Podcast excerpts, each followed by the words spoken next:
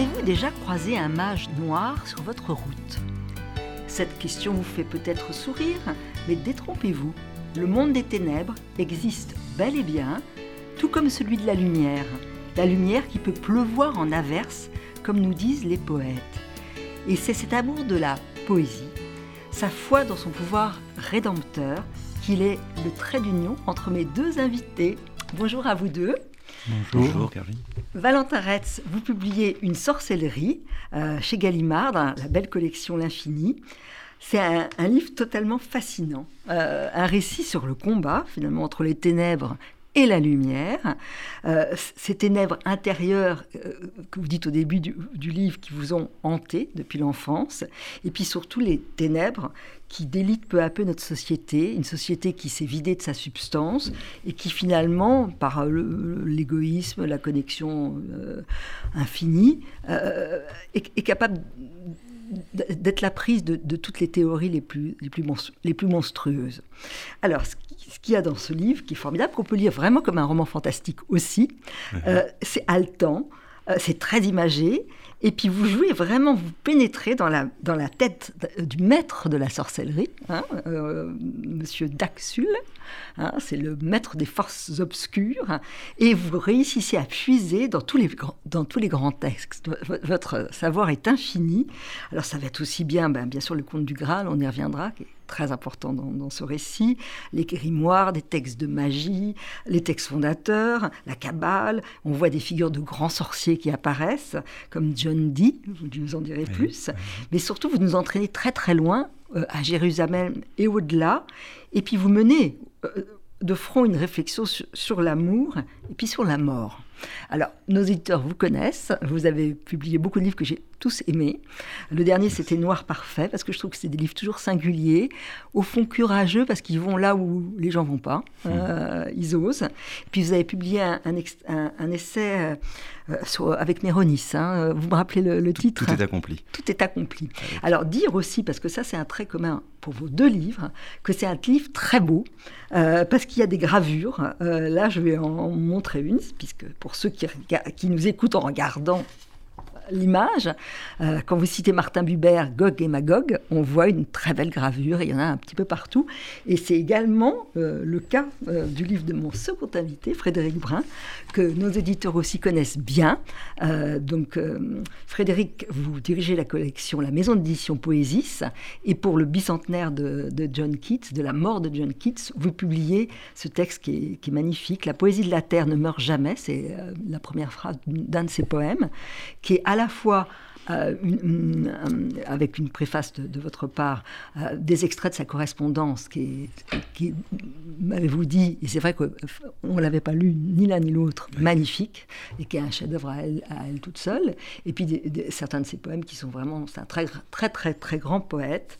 Euh, et là aussi, pour la somme modique de 16 euros, eh ben, je vais vous dire qu'on en a pour son argent, parce qu'il y a aussi des très jolies gravures, enfin, on voit sa, on voit sa tombe, c'est très, la présentation est très très belle, je trouve vraiment. Pour, bah, merci Caroline. pour ce texte. Plaisir de l'entendre. Alors, bon, vous êtes l'auteur de Perla. Euh, c'était la première fois que vous veniez à la radio. oui. Euh, dans votre maison d'édition. Euh, vous avez publié aussi, ça aussi, c'est un amour qu'on a commun de Novalis, pour Novalis.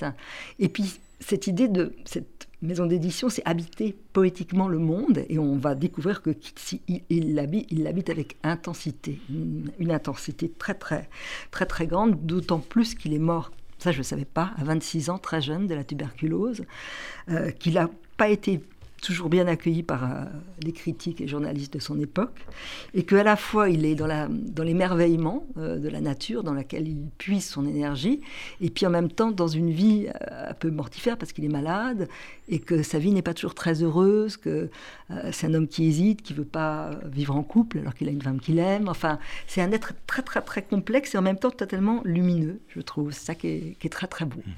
Alors on va entre vos deux livres qui sont bien sûr très différents, mais qui ont beaucoup point commun, d'une certaine façon, par vos goûts, surtout votre goût pour la poésie, je pense.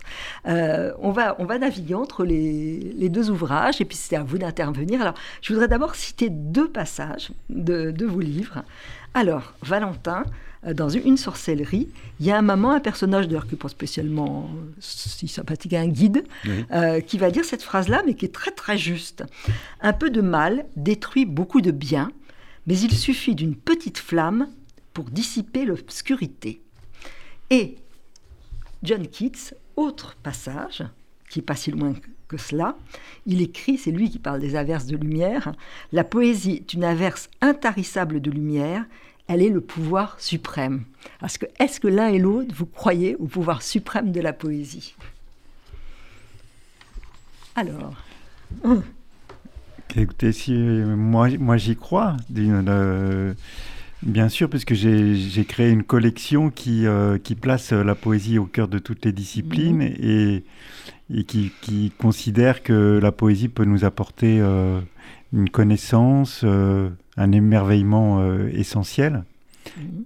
Et quand, quand, je, quand, quand, je parle de poésie, il faut bien ce, que, ce, qui, ce que Keats aussi distingue lui-même, euh, et qui était déjà euh, définie dans l'anthologie Habiter poétiquement le monde, c'est cette différence entre la poésie du verbe et la poésie du monde. C'est-à-dire qu'il y a bien sûr euh, les poèmes, qui sont l'expression de, de, la de, la poésie en, mots, mais surtout il y a aussi la poésie du monde, cette beauté du monde. Mmh. Et, et Keats était aussi intéressé par la beauté du monde que la beauté des poèmes. Mmh. Et donc, euh, je crois en la poésie et je crois euh, à, la, beauté poétique qui se dégage du monde et qu'il faut essayer de saisir le, plus souvent possible, malgré mmh. des temps parfois difficiles, mais il faut euh, lutter, résister. Pour, pour, profiter de cette poésie. S'abstraire de la hideur, c'est ce que pourrait dire votre narrateur qui s'appelle Valentin, comme vous. Valentin Effectivement. Oui. Euh, moi, je crois aussi hein, euh, au pouvoir de la poésie. J'ai pensé à une phrase souvent en écrivant euh, une sorcellerie de, de Novalis, justement, où il dit que la, poésie est le réel absolu et que dans l'entourage du poète, partout jaillit la poésie. La poésie, c'est quelque chose qui n'est pas forcément extérieur à nous-mêmes, c'est quelque chose qu'on peut chercher en soi afin de pouvoir euh, nommer le réel justement avec cette vision poétique et euh, l'anoblir d'une certaine manière. Mhm. Et c'est ce que le narrateur d'ailleurs va découvrir euh, dans une sorcellerie, c'est qu'il y a un enroulement en fait à travers ce regard des domaines extérieurs du réel et des domaines intérieurs de soi. Et donc mhm. voyager en soi-même, c'est aussi voyager dans le monde, car le regard avec lequel je prends le monde euh, dans mon œil est aussi le regard avec lequel le monde me regarde. Et donc, mhm. du coup, il y a cette, cette, cet étrange euh, balancement entre euh, le monde et soi. Et en ça, on peut dire que la poésie est le réel absolu. Le lieu du langage. Et si je peux rebondir une seconde, justement, cette phrase de Novalis, je suis particulièrement attaché. D'ailleurs, c'est le. Et il dit aussi dans ce fameux fragment, il dit aussi plus c'est poétique, plus c'est vrai. Mm. Et, il y a cette notion, euh, justement, euh, qui, est, très intéressante de la part de Novalis, qui est quelqu'un de très érudit dans toutes les disciplines, en philosophie, en sciences, en droit, euh, qui est vraiment quelqu'un de brillant et, et qui considère malgré tout la, la l'émotion poétique comme supérieure à la connaissance rationnelle. Hmm. Et c'est pour ça qu'il affirme plus c'est poétique, plus c'est vrai. Dans votre préface, vous faites un lien entre Keats et Novalis aussi. Hein, oui, euh, bah, effectivement, euh, bah, ils, ont, ils, ont, ils, ont, ils ont un point commun euh, très, malheureusement hmm. très triste, c'est qu'ils ont, ils sont morts tous les deux de la même maladie, tuberculose. la tuberculose. Keats un peu plus tôt même, à 26 ans, et Novalis à, à 28 ans. Oui. Donc euh, ce, destin les, rejoint. Il y a, par contre, il y a, il y a des petites distinctions entre, entre, les, entre les deux poètes, parce que comme vous l'aviez souligné, euh, Keats a tout de suite compris qu'il aurait des difficultés à mener une vie de couple. Mhm. Donc il était peut-être un peu plus euh, solitaire et le grand rêve de Novalis, c'était au contraire que de vivre un foyer poétique, d'avoir de, une, vie d'amour harmonieuse. Malheureusement, n'ont pas pu réussir tous les deux parce à cause de leur maladie. votre narrateur, Valentin, alors il a heureusement à côté de lui une femme à la beauté fracassante, on va dire, euh, France, mais quelque chose aussi où, avec laquelle c'est une sorte de barrage pour lui, hein, euh, parce qu'elle est là, elle est consciente de, ses dérives et presque de sa folie, entre guillemets, et en même temps, elle s'imprègne en douce de toutes ses notes, c'est qu'elle est au courant de tout ce qu'il fait, de jusqu'où il va. Et vous écrivez parce que je pense que là aussi, euh, au fond, dans l'écriture et puis dans la poésie, on voit autrement.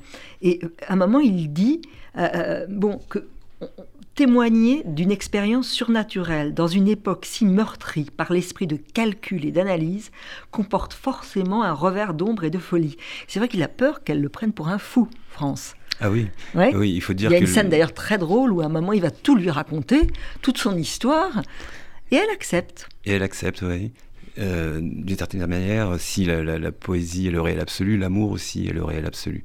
Mm. Et euh, le lien d'amour qu'ils vivent, ça permet justement au narrateur de tenir bon face à l'épreuve à laquelle il est convié, dans laquelle il est emporté même. Parce que, On peut peut-être raconter le début de l'intrigue, hein, avec son neveu. Il, fait une sieste, voilà, il vit une journée lumineuse et sans explication aucune il se retrouve euh, dans la tête d'un autre homme, il fait ce qu'on appelle une sortie hors du corps, mhm. et il se trouve que cet homme n'est pas n'importe qui, euh, c'est un mania des nouvelles technologies, mhm. et cet homme est aussi doublé d'un terrible mage noir, et pendant deux jours, il va vivre au rythme de ces menées obscures. Et sans savoir pourquoi il se trouve prisonnier de l'esprit de cet homme, ni pourquoi il accompagne cet homme, est-il le témoin? A-t-il été capturé? Est-il victime d'un sort? On imagine l'angoisse dans laquelle il est pris. Et euh, Mais avant ça, il a des expériences de lumière, des très belles expériences. C'est ce qui ouvre le, euh, livre. Ce qui ouvre le livre. Hein. avec son, son, neveu, il a un livre et tout d'un coup, il va être pris dans un rêve où il, est sur les traces de lui-même et il se voit comme un homme, comme un homme vieux mais sur une pierre qui va avoir un rôle dans le livre. Il y a plein d'indices, on ne les dévoilera pas, mais on suit tout ça, c'est palpitant, et, il va avoir des rêves récurrents qui vont le mener vers des C'est ça, c'est ça. Il, est, il, est, le, le sujet d'un appel. Mmh. Euh, le livre s'ouvre par un rêve, et euh, donc dans ce rêve, euh, il fait l'expérience d'une lumière sans limite, mmh. un bien-être sans limite, mais justement, cette absence de limite, cette absence de repères, ça, ça l'effraie. Et d'une certaine manière, il convoque euh, des signes, il convoque un ciel, il convoque une terre, des animaux, des repères pour pouvoir se retrouver. Et la lumière se gèle, il se retrouve dans une clairière. Et dans cette clairière enneigée, il y a des traces de pas. Il suit ces traces de pas et il se rend compte qu'elles ont euh, que les foulées ont les, les, mêmes écarts que les siennes. Mhm. euh, et il arrive euh, comme s'il était un peu à la remorque de lui-même jusque dans une construction au centre de cette clairière enneigée. Et là il trouve un vieil homme et il comprend tout de suite que ce vieil homme c'est lui. Mhm. lui dans 50 ans allongé sur une pierre brute parcheminé et justement le parchemin de sa peau c'est mhm. ça qu'il va falloir écrire, déchiffrer tout au long de cette histoire quel, quel, est, quel, est, quel est le sens en fait de, de, de, ce rêve-là? Alors il se trouve qu'après, en se réveillant, euh, il emmène son, son, neveu à la piscine et il fait aussi une autre expérience de, de ah lumière, d'éblouissement, d'éblouissement, voilà, où le soleil, émerveillement. le soleil frappe euh, à travers la verrière et il est frappé lui par la, la, beauté des êtres qu'il voit devant lui, nus. Et voilà, plusieurs expériences comme ça vont, vont rythmer cette journée. Et à l'issue de cette journée, comme s'il y avait justement un revers d'ombre à toute cette beauté et à ce mhm. dévoilement. Il fait cette expérience qui l'emmène hors de son corps et qui le fait découvrir voilà, cette éminence. Euh, vous avez vu, vécu, vous, des, des, états étranges, pas de ce, type-là, mais des, de l'impression de, de, partir ailleurs Ah oui, oui, oui. oui. Euh, pas comme c'est raconté dans, dans, le livre, naturellement, le prisonnier de, de l'esprit d'un autre, mais des visions, oui, où euh, on est à la fois le, le, lieu qui nous emmène dans l'imaginaire, le lieu qui nous tient euh, dans le réel le plus, le plus basique, mhm. et puis euh, euh, le, témoin d'un dévoilement qui peut-être mhm. concerne les gens autour de soi, le, monde tel qu'il va, et, et, une forme de vision. Quoi. Alors chez John Keats, il y a une partie qui m'a beaucoup intéressée, parce que je trouve que là, tout comme euh, Valentin Retz, qui, devient finalement un, voyageur clandestin dans la tête de, ce monstre, il y a le côté caméléon. Euh, il y a une revendication d'un art littéraire de ce type-là, poétique. je lis quelques passages. Déjà de regarder ailleurs que là où les autres regardent. Je regarde où personne n'ose, j'observe où personne n'observe, et quand la nuit est proche, les agneaux belles ma berceuse. Et puis plus loin, ce poème que j'aime beaucoup, Où est le poète? Point d'interrogation, qui est écrit en 1818, je le lis. Où est le poète? Montrez-le-moi, montrez-le-moi. Ô neuf muses, que puisse le reconnaître. C'est l'homme qui de tout homme est l'égal, fût-il roi, le plus pauvre des mendiants, ou tout ce qu'un homme peut être d'extraordinaire entre singe et Platon. C'est l'homme qui, avec un oiseau, aigle ou roitelet, trouve son chemin vers tous ses instincts. Il a entendu rugir le lion et peut dire ce qu'exprime sa gorge ardente, et le cri du tigre lui parvient intelligible et sonne à son oreille comme sa langue maternelle capable de se glisser dans n'importe quel être de la nature, le poète. C'est ça. Il disparaît. C'est vrai que le, le, le, poète, c'est quelqu'un qui sait regarder. Je pense que euh, le, c'est la contemplation qui, est, qui, qui, domine et euh, regarder cette euh, beauté du monde. Comme mhm. et je crois qu'il y a une phrase aussi de, de Keats qui dit que la, la, poésie illumine le monde entier. Mhm. Et il est toujours à l'affût, à l'affût des moindres signes, de, de, de, de ces signes de lumière qui, euh, qui peuvent l'émerveiller. Et en même temps, euh, c'est un être très euh, tourmenté. Il, il, ne vit pas uniquement dans, dans l'émerveillement, parce qu'on a mhm. tendance parfois à penser que, que, le poète est un être éthéré et un peu dans la lune, un peu naïf.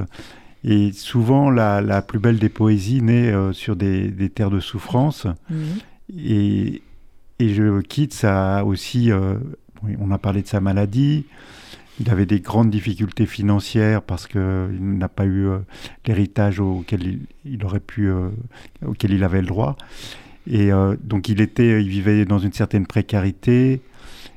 Euh, vraiment une vie difficile et euh, c'est ce contraste permanent entre sa difficulté à s'intégrer dans le monde euh, des, hommes et son émerveillement devant, dans la nature. Il y a d'ailleurs une phrase qui est assez étonnante aussi quand il dit euh, j'aime la nature et j'aime la nature humaine, mais il, mais il s'inquiète souvent des, des, hommes, du comportement des, hommes. Il, oui. il, il, il pas les hommes presque à un moment. oui, oui, oui, et parce qu'il il, pense qu'il est, il est fasciné par la nature humaine qui pour elle et doit, doit être belle, mais c'est le, souvent le comportement des, des, hommes. Et puis des critiques, parce qu'il faut, vous, l'avez énoncé au début de mhm.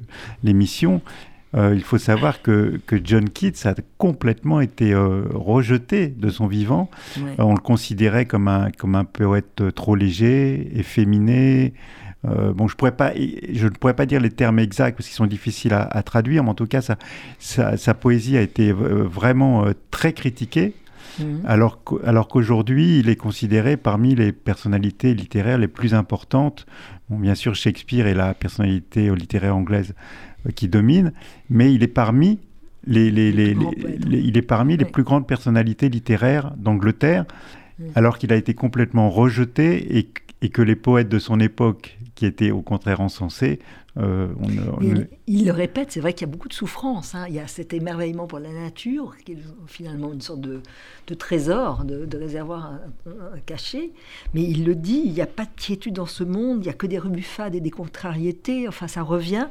Euh, il parle de son tempérament morbide. Et puis aussi, dans ce poème qui est très connu, Ode à un rossignol, euh, je trouve ça, je vais en lire un tout petit passage, euh, parce que justement, il parle de la, de la souffrance des hommes. Euh, que je puisse boire et quitter le monde sans être vu, disparaître avec toi dans la sombre forêt, disparaître bien loin, me dissoudre et oublier ce que tu n'as jamais connu parmi les feuilles, la lassitude, la fièvre et l'inquiétude ici, où les hommes s'assoient et s'écoutent gémir. Et ça continue. Donc il y a cette souffrance infinie qui est là, mmh. déjà mmh. présente, hein, qu'on va retrouver. Euh, Mais cette souffrance, on l'a. Euh, bon, puisque j'ai créé une collection euh, sur la poésie, donc je suis amené à m'intéresser bien sûr au poème et, puis à la vie, à la vie qui se cache derrière ces poèmes. Et on s'aperçoit que les plus grands poètes de l'humanité sont, sont, souvent des gens qui ont, qui ont traversé des terribles épreuves, qui, qui ont beaucoup souffert les, poètes russes ont, beaucoup souffert. Euh, Holderlin, qui est pour moi un poète euh, majeur aussi, a eu un destin un petit peu tragique de solitude. Il a fini dans la, folie. On, peut, penser que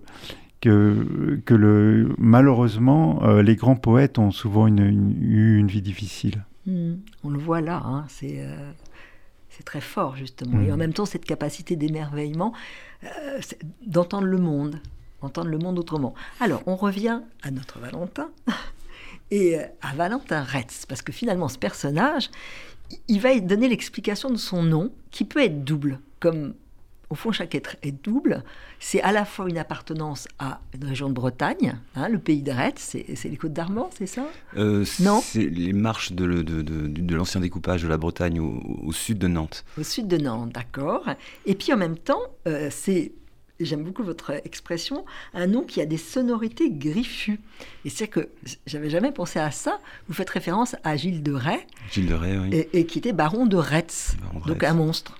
Un monstre, oui. Un autre mage noir, là, pour le coup. Ah ben lui, euh, qui euh, était euh, un invocateur de démons, un tueur, un violeur, tout ce qu'on peut imaginer de, de plus terrifiant, il l'a commis, oui. Voilà. Donc ce nom, Valentin Retz, c'est un pseudonyme. Et ça va encore plus loin dans, le livre. Vous prolongez cette quête parce qu'il y a aussi Eretz. On, verra. C'est ça. C'est très intéressant parce que finalement, on est, on est multiple. C'est-à-dire qu'il y a, disons, plus grandes sont les ténèbres, plus grande est la lumière. Donc il y a une ambivalence mais mhm. euh, il y a une réversibilité des signes en vérité. On n'est pas forcément convoqué à une seule euh, signification. Oui, Et donc du coup, euh, mhm. dans le nom Retz, il y a effectivement mhm. cette Bretagne mystérieuse et belle. Voilà, c'est aussi qui exactement. Est celle du Graal aussi. Oui, hein, c'est du Graal, c'est ça, voilà. Euh, vous, parliez de Gilles de Rais, c'est vrai que c'est un ancien euh, compagnon de, Jeanne d'Arc, donc d'une certaine mm. manière pour la France c'est euh, c'est quelque chose de mm. positif. Mais de l'autre côté, une fois que, le, que Jeanne d'Arc a été brûlée, sans doute il en a dû il a dû vivre un désespoir qu'on ne s'imagine pas. Il s'est adonné mm. à d'autres d'autres puissances. Il y avait les livres de Michel Tournier, voilà. magnifique. Donc il y a un double il y a un double envoi. Voilà, c'est ça et, le, et le nom, euh, le nom Retz euh, renvoie à la, dernière sonorité du premier verset de, de, la Bible, en fait. Mhm. Euh, puisqu'on peut reconnaître le, mot Eretz à l'intérieur de, ce mot-là, donc, qui est donc la terre à laquelle le, Eretz d'Israël, à laquelle, voilà, la terre promise, à laquelle mhm. le, peuple qui s'arrache à son esclavage est appelé. Alors votre, votre votre narrateur, il va vivre beaucoup de soubresauts hein, euh, dans ses multiples identités et surtout en, pénétrant dans, le monde de, d'Axoul. Et alors là, vous avez une imagination débordante parce qu'on va visiter plusieurs lieux euh, où règne Daxoul. Alors d'abord, il y a une espèce d'immeuble du côté de la rue de Varennes, dans le 7e, de luxe inouï. Il y a quatre étages qui lui appartiennent, où c'est une sorte de partouze épouvantable. Euh, là, il y a ensuite une bibliothèque, ça c'est un lieu magnifique inversé de sept étages. Et puis ensuite, euh, plus loin, dans le lac, alors que je n'écorche pas le nom, Minfro Magog. Magog, c'est un lac ah. euh, canadien. Ouais. Ouais, qui est alors un lieu complètement inouï où il y a tous les transhumanistes et un jeu monstrueux qu'il a créé parce que il a ce pouvoir euh, avec des alliés. Alors c'est très drôle parce qu'il y a un personnage qui peut faire penser à Welbeck, je me suis pas trompée. On, peut. On peut, ouais, euh, qui s'appelle Arnaud Godemar, qui est finalement une de ces créatures, pas vraiment, mais qui peut servir à, créer un cataclysme dans la société. C'est ça. C'est ça qu'il cherche. Il cherche partout. Il va avoir aussi un, un, personnage qui est une pauvre chose, euh, qui est un peu son, son valet, et, il va, euh, en le faisant travailler pendant des mois euh, chez Facebook, lui enlever toute résistance. Donc ça va devenir un personnage malléable et capable de toutes les corruptions possibles. C'est ça. Ça que vous montrez qui est très très bien finalement. que ce mal, je, je vais vous citer, ces puissances corruptrices, c'est ça, c'est diluer, oblitérer, effacer l'homme en l'incluant dans des systèmes si invasifs que celui-ci ne peut plus se mettre en quête de lui-même. C'est ça, la connexion infinie. C'est ça. Euh, je ne sais pas comment vous, oui, oui, mais, à, euh, ça. Mais c'était une phrase qui me, qui, me, qui, me, qui me parle totalement parce que euh, dans, dans, un des livres que Poésis avait publié, il y un, un professeur de poétique à l'université de Nice, Jean Enimus, qui est décédé, avait bien mmh. distingué euh, le, prosaïque du poétique. Et euh, il disait que les deux sont nécessaires. C'est-à-dire que le prosaïque, c'est ce qui nous permet de raisonner, de, de survivre, d'agir ou de manipuler peut-être aussi des fois. Et puis le, le poétique, euh, c'est euh, donc on en a parlé, l'émerveillement, l'imagination, euh, l'intuition, l'imaginaire. Et ce que, ce que reproche Jean Onimus, c'est mm. qu'il n'y a pas dans, dans le monde d'aujourd'hui, euh, il n'y a pas un, un, bon équilibre entre le prosaïque et le poétique. Il ne faut absolument pas renoncer au prosaïque parce que sans, effectivement, on serait incapable de faire des inventions qui mmh. peuvent nous soigner, qui peuvent nous faire voyager, qui peuvent. Donc on a besoin de ce côté rationnel, mais dans le monde d'aujourd'hui, effectivement, le, le, poétique a une part si minime. Euh, qu'il y a un manque, il y a un manque dans, dans, dans la vie des, des individus. Et c'est ce que je pense que vous avez voulu dire dans, cette phrase, euh, euh qu'on tend vers euh, euh, des, êtres qui sont presque mécanisés. C'est ça, c'est ça. Oui, C'est-à-dire que pour, le, très bien, pour, pour, ce mage noir, c'est pas tellement important d'obtenir tel ou tel résultat. Ce qui compte, en fait, c'est euh, d'influencer la pulsion de mort qui, qui, nous travaille, mhm. de sorte qu'on soit euh, comme la, la, dupe, en fait, des systèmes dans lesquels on est pris. Et euh, on le voit avec euh, le côté invasif en fait des, nouvelles mhm. technologies qui nous qui nous happent euh, dans la fascination, soit à travers des écrans, soit à travers les relations sociales qu'on peut qu'on peut nouer. on a de moins en moins en fait la liberté intérieure de partir à la rencontre de soi. Mhm. Et il y a une accélération par rapport à cette donnée-là. Et on le sent de plus en plus, euh, les, les... on est à la fois sous emprise et les choses nous échappent. Et donc du coup, ça crée une énorme angoisse. Et cette angoisse, lui, euh, il entend la, la, faire travailler pour que la situation se dégrade de plus en plus. Alors vous allez très loin parce que vous montrez bientôt bah, notre monde, hein, livré aux djihadistes, à, toutes les, à toute la haine, à la, la folie des hommes. Et, et, et, et son, son, but, c'est vraiment, vous dites, rabougrir l'homme. C'est-à-dire en faire quelqu'un un être littéral. C'est qu'il n'a plus moyen de penser. C'est ça. Euh, et donc, il, ne peut que. Il est plus capable d'interpréter ce qui se passe. Donc c'est là où, bon, les djihadistes peuvent avoir une emprise parce qu'il y a la charia et puis voilà. plus rien. Voilà, c'est ça. De la même euh, manière que les sectateurs transhumanistes euh, se vouent corps et âme à l'idée de devenir un, cyborg et, donc aplatir la, ressource de signification qu'il y a dans le monde, c'est-à-dire les choses ne seraient ne seraient que ce qu'elles sont et il n'y aurait pas de part d'irreprésentable derrière elles. De la même mmh. manière, euh, euh, les, les, djihadistes qui suivent euh, littéralement la charia et qui entendent l'appliquer sans produire d'interprétation du texte, d'une certaine manière, on peut dire qu'ils opèrent au, même niveau. Ils, mmh. aplatissent l'homme, ils aplatissent le langage et, ils entendent le, le mécaniser voilà, dans, dans, dans, des systèmes qui sont en apparence éloignés et idéologiquement adverses, mais qui en fait servent la même force c'est terrifiant. La, la, vision que vous avez euh, de, et de ce jeu monstrueux qu'il va mettre en place, justement, euh, qu'on voit à la fin du, livre, hein, euh, une sorte de game, enfin, qu'on pourrait jouer sur des Game Boy. Hein, oui, c'est ça, c'est-à-dire qu'il il, il, il, crée des, des, des combinaisons immersives. tout à l'heure, vous, parliez de, de Facebook qui est devenu méta mm-hmm. ces dernières semaines en référence au, métavers. Donc le métavers, c'est un, lieu où, voilà, où tout le monde sera, sera connecté. Mark Zuckerberg a, même euh, appelé ce métavers le Graal euh, des, des, relations sociales.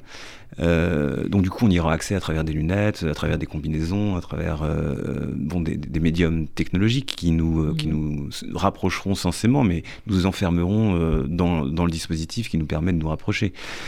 Et donc lui, ce mage noir, crée voilà, un dispositif de ce genre un métavers et euh, il se trouve qu'il invente un jeu euh, qui, euh, qui pense-t-il, euh, va créer de la fascination? Parce que dans ces combinaisons, il y a des, des nanorobots qui permettent d'influencer en fait sur les, les, hormones qui produisent les émotions. Et donc du coup, ce, accouplé à ce jeu, la, la, la, la, force de, de, de, ces combinaisons va, va, va créer un effet de fascination. Et il se trouve que ce jeu, c'est pas n'importe quoi puisque c'est un jeu qu'il a réfléchi, qui s'appelle Armegido, qui traite en fait des dernières batailles et, et des, des batailles qui sont sont censés précéder donc les, derniers jours, le, jugement dernier. Quoi. Voilà. Donc du coup, c'est pour lui, c'est pour lui une, et, on n'en est pas si loin. C'est ça qui est terrifiant. c'est pour lui une, façon de, voilà d'influencer sur la civilisation, sur le devenir du monde, mais en prenant des voies détournées, en prenant un accès par la contre-culture, par mhm. voilà. c'est très intéressant. Alors, je reviens à John Keats, que je trouve très moderne et très visionnaire dans ce qu'il écrit, euh, en tout cas dans ce que vous, nous montrez. Euh, son apologie, justement, de la solitude, d'être capable de, trouver en soi-même les ressources, c'est tellement parlant aujourd'hui, parce qu'on n'est plus souvent capable. Et il a cette phrase, que, cette métaphore avec l'araignée, que je trouve très belle. Il m'apparaît clairement désormais que n'importe quel homme, ou presque, peut, à l'instar de l'araignée, tisser sa propre citadelle dans les airs à partir de ce qu'il a en lui. Les extrémités des feuilles et des brindilles sur lesquelles l'araignée commence son travail sont peu nombreuses et elle remplit l'air avec un beau tracé. L'homme devrait se contenter de quelques pointes pour les toucher avec la belle toile de son âme et tisser une tapisserie empyréenne pleine de symboles pour son œil spirituel, de douceur pour son toucher spirituel aussi, d'espace pour ses itinérances, de clarté pour son raffinement. Être maître de soi-même, mmh. c'est ça, hein, son, sa volonté. Oui, c'est. De puiser en soi. C'est de puiser en soi, et puis euh, on, parlait de cette expression habiter euh, poétiquement le monde. Euh, Christian Bobin, qui avait aussi essayé d'étudier cette, cette phrase, cette devise de Holderlin, euh, disait que est-ce que habiter poétiquement le monde, parce que c'est peut-être un peu flou pour certaines personnes euh, poétiquement, mhm. il, et il, disait est-ce qu'on pourrait pas le remplacer, on peut, on pourrait presque le remplacer par humainement. Est-ce qu'habiter poétiquement le mhm. monde, est-ce que c'est pas tout simplement habiter humainement, le monde, C'est-à-dire est-ce que la, la, poésie ne peut pas essayer de nous rendre plus plus plus humains? Mhm. Et, justement, effectivement, de se, construire son propre univers, euh, de, ses propres références, euh, euh, ses propres références pour, pour s'élever. Et je pense qu'il y, y a un passage dans votre livre où il y a une méfiance aussi pour les révolutions. et, et, je pense que la, la, la, plus grande révolution, c'est déjà la révolution personnelle. C'est-à-dire que euh, c'est un peu ce que je disais aussi euh, dans, un autre avant-propos, qu'avant de changer le monde, il faut déjà essayer parce que commencer à se changer soi-même. Et, euh, malheureusement, les, grandes idées qui veulent tout balayer, on peut, c'est l'individu déjà qui doit s'améliorer pour. Mhm et après, à mon avis, améliorer la société. Je ne sais pas ce que vous en pensez, mais... Oh, je suis entièrement d'accord. il faut entrer dans un autre regard, se renouveler soi. Le, lieu du combat, il, est là. Et on est tous en, perpétuelle initiation. On, est, on, a, on a toujours euh, quelque chose à apprendre de, de nouveau? C'est ça, parce qu'on a tendance à, à, rejeter le mal euh, à l'extérieur à rejeter euh, la faute sur, sur, les autres, mais on est, ça c'est un grand mystère on participe euh, à ce mal. Ce mhm. mal, euh, on le nourrit, on, y a notre part. Et donc, du coup, euh, comprendre les liens par lesquels on est pris, ça, c'est peut-être la chose la plus urgente. Ce qui dit aussi Keats, que je trouve très beau bah, dans ce que vous dénoncez, enfin par le biais d'un vraiment un roman palpitant et chevelé, c'est cette espèce de folie des connexions, de ce monde des certitudes, parce que c'est blanc ou noir, il n'y a jamais de doute. Lui, à un moment, il dit que l'homme doit être capable de rester dans les incertitudes, les mystères et les doutes. On ne doit pas se dire que la vérité, elle est, elle est là à cet endroit-là. Je pense que ça, très, ça je l'ai retrouvé euh, chez euh, de nombreux écrivains et euh, je pense que ça a été dit maintes fois. le, je pense que la littérature est plus, doit nous mener plus à un questionnement qu'à un énoncement de, de, vérité. Mm. Parce que là, là, quand on commence à, à, vouloir prétendre détenir la vérité, euh, c'est c'est peut-être euh, un peu audacieux. Et donc, euh, oui, le doute, le doute est un moteur aussi pour le mmh. pour l'écrivain, pour le poète. Ah, c'est sûr. Il y a une chose très belle que j'ai découvert dans la correspondance de Keats, c'est ce qu'il appelle la capacité négative. Ah cette, cette, faculté de, pour le poète de, de, rester dans le mystère, de préférer s'asseoir pleinement dans le mystère plutôt que de tenir une demi-vérité. Mhm. C'est très beau. Alors, il y a l'idée chez les deux et chez vous aussi de la quête. C'est-à-dire que finalement, ce qui compte, c'est surtout la quête. Euh, alors là, ça va se passer par euh, les héros, enfin toutes les aventures euh, du Graal, et, mais c'est le moteur même du livre. Ah, c'est sûr, c'est sûr, c'est sûr. En fait, le, ça, ça, vient d'où ce, goût d'ailleurs de. Mais je crois que tout le monde est pris dans, dans, dans, dans une, une, quête oui. Ah, pour, pour, la, matière de, de, hum. Bretagne. Dans, le livre, en fait, le, le, mage fait une grande passe de, de sorcellerie. Il se trouve qu'il y, y, a un registre de magie tout à fait moderne qui s'appelle la, la, magie du chaos, qui permet de euh, convoquer en fait euh, certaines instances, que ce soit euh, un dieu égyptien, que ce soit un personnage littéraire, que ce soit mhm. un thème. Mhm. Donc lui, à un moment donné, dans ce grand rituel qu'il poursuit, mhm. il, il, il, convoque en fait la thématique du Graal. Et, le, narrateur qui lit en fait au début du livre un, roman de chevalerie avec son, neveu Alexandre. Euh, qui lit le conte du Graal de, Chrétien de Troyes, va se retrouver pris en fait dans, dans, ce champ de force. Mais puisqu'il y a euh, un appel du mauvais côté, il y a aussi un appel pour, euh, pour traverser ce, mauvais côté. Et donc la quête du Graal, il va, il va la vivre à, travers cette. Ah oui, c'est passionnant. Hein Perceval, Perleval, enfin moi j'ai... Voilà, c'est ça, c'est ça, il y a tout un... C'est très beau, hein, je, trouve toute cette aventure-là. Parce qu'il y a tout un de jeu... tout ça, hein, Il y a tout un jeu autour du nom de, de Perceval, euh, Perceval peut être celui qui perce le Val, c'est-à-dire le, mhm. champ clos dans lequel le mal nous, tient, ou mhm. celui qui perce Val, c'est-à-dire mhm. euh, euh, celui qui ne trouve pas la sortie, qui, qui se laisse prendre au reflet du mauvais. Oui, c'est difficile, et puis qui ne comprend pas les signes, c'est ça. Et sans arrêt, comment comprendre les signes? Je trouve que c'est une question qui est, omniprésente. Ah oui, fondamentale, oui. Là, c'est... Alors, chez, chez Keats, moi, ce que j'ai beaucoup aimé aussi, alors, dans, sa quête de la poésie, parce qu'on va parler du beau, qui est essentiel pour, pour, pour, les poètes et pour Keats et, et, le héros de Valentin Retz, il, a un côté, j'aime beaucoup, c'est très terre à terre et prosaïque. C'est-à-dire qu'il va dire, à un moment, il y a un poème qui est très très beau, où il parle de la difficulté d'écrire. Il n'arrive pas. Euh, il n'arrive pas à sortir un poème. Ça ne marche pas. Euh, et donc, c'est affreux. Il est, est dans le doute, il, reprend l'écriture et, euh, il n'y arrive pas. Je, vais lire ça. Je me suis aperçu l'autre jour que mon cerveau était tellement à cran que je n'avais ni rime ni raison, à tel point que j'ai été contraint d'abandonner pendant quelques jours. J'espère pouvoir reprendre bientôt mon travail. Je me suis efforcé d'y revenir une ou deux fois, mais en vain. Au lieu de poésie, j'ai la tête qui me tourne et je ressens tous les effets d'une débauche mentale, d'une grande langueur, de l'angoisse de poursuivre sans en avoir la force, ce qui ne m'aide pas du tout à aller jusqu'au bout. Toujours est-il que je commencerai demain mon mois suivant. C'est extraordinaire de dire ça.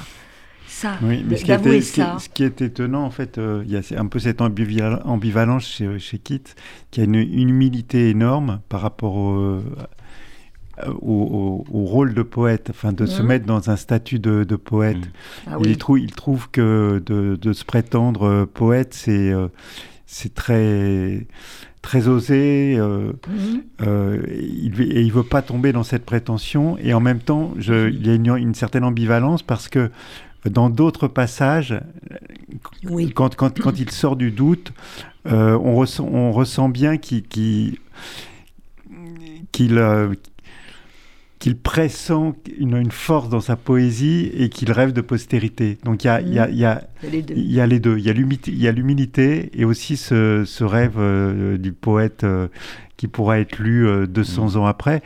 Et il est lu 200 ans après. Donc, euh, Il est lu 200 ans après. Et d'ailleurs, vous dites le musée où il faut aller à, à, Londres, un musée qui s'est créé à Rome. Il y a son portrait. Et, puis son, le film. C'est vrai, je l'ai pas vu moi, ce film de Jane Campion. Le, le, film Bright Star de Jane Campion, qui est un très beau film et puis euh, son, portrait qui est à la National Gallery de, Londres. Il y, a, aussi un passage que je trouve très drôle, parce qu'il a, il a un esprit qui ne ressemble pas aux autres, c'est ça que j'aime. Euh, il dit que justement, quand il est pris de vapeur, comme il dit, il n'arrive pas à écrire, alors il se réveille, il se lave, il enfile une chemise propre, il brosse ses cheveux et ses habits, il noue proprement ses lacets, il se fait beau comme Adonis, comme si j'allais sortir, puis tout propre et à mon aise, je m'assieds pour écrire. Je trouve que c'est ce qui me réconforte le plus. C'est drôle d'écrire ça. c'est épatant. Bah, en fait, j'ai beaucoup aimé essayer de repérer euh, dans sa correspondance, puisque donc euh, euh, le livre est composé de deux parties, donc là une moitié de, de, choix de correspondance et un florilège de poèmes.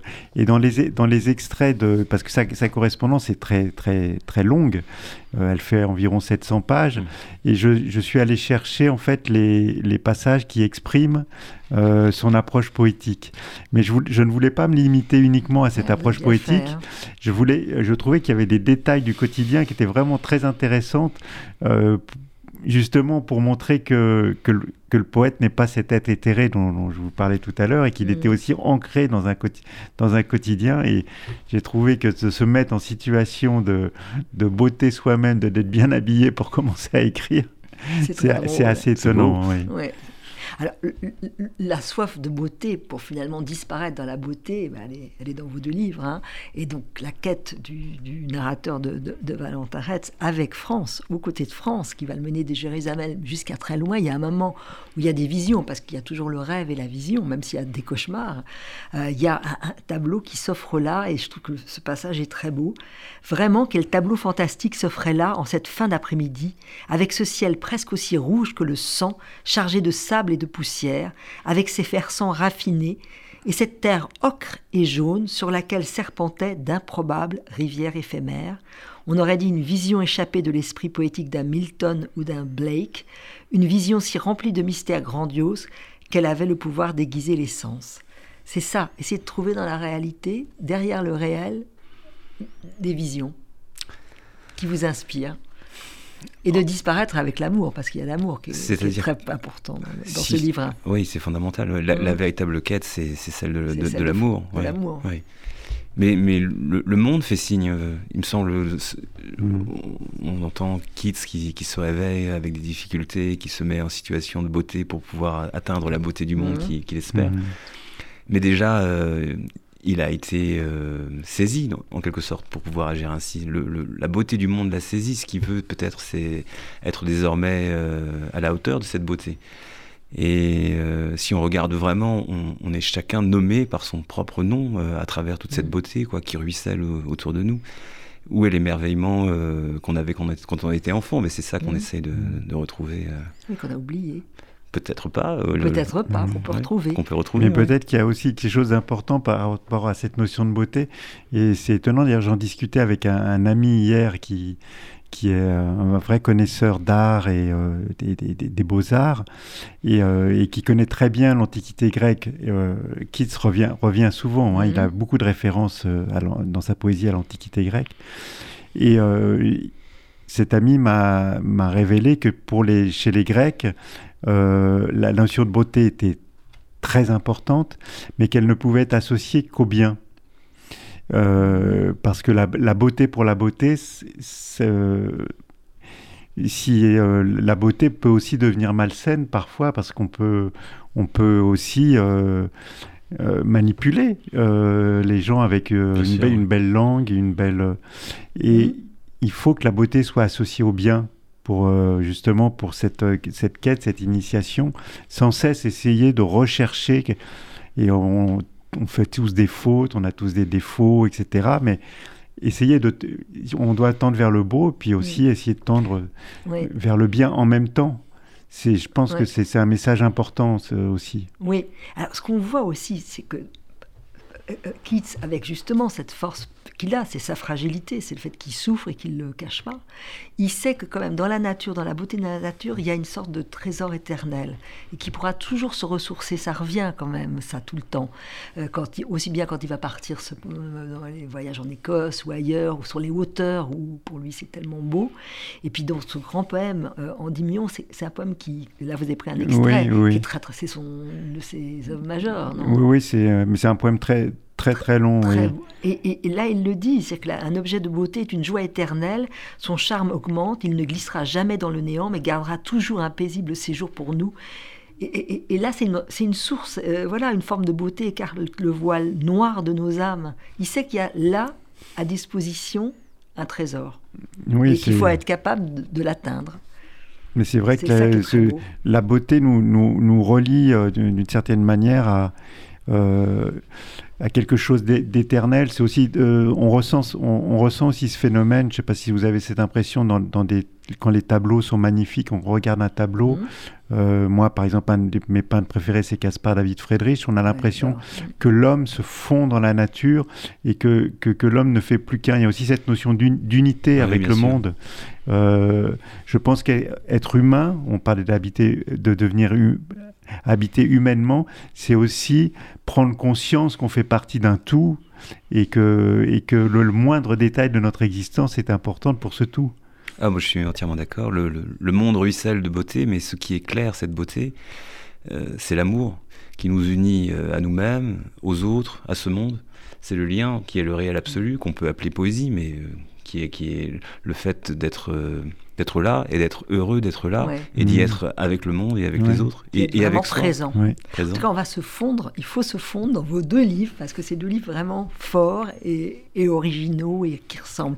Le livre de Valentin Retz, Une sorcellerie, qui peut être lu comme un livre de philosophie, mais aussi comme une quête palpitante euh, voilà, il y a ce double plaisir, enfin il y a plein de plaisirs à, le lire, donc c'est chez Gallimard, L'Infini. Et puis là, c'est ce très bel ouvrage sur euh, John Keats, euh, qui est vraiment un poète merveilleux dans cette collection. Vraiment bravo d'avoir créé Poésie. Merci Caroline, ça fait plaisir. C'est, aujourd'hui, on en a besoin de ça, tellement besoin. Donc, il faut se ressourcer dans vos livres. Merci, à vous deux. Merci. Au revoir. Au revoir.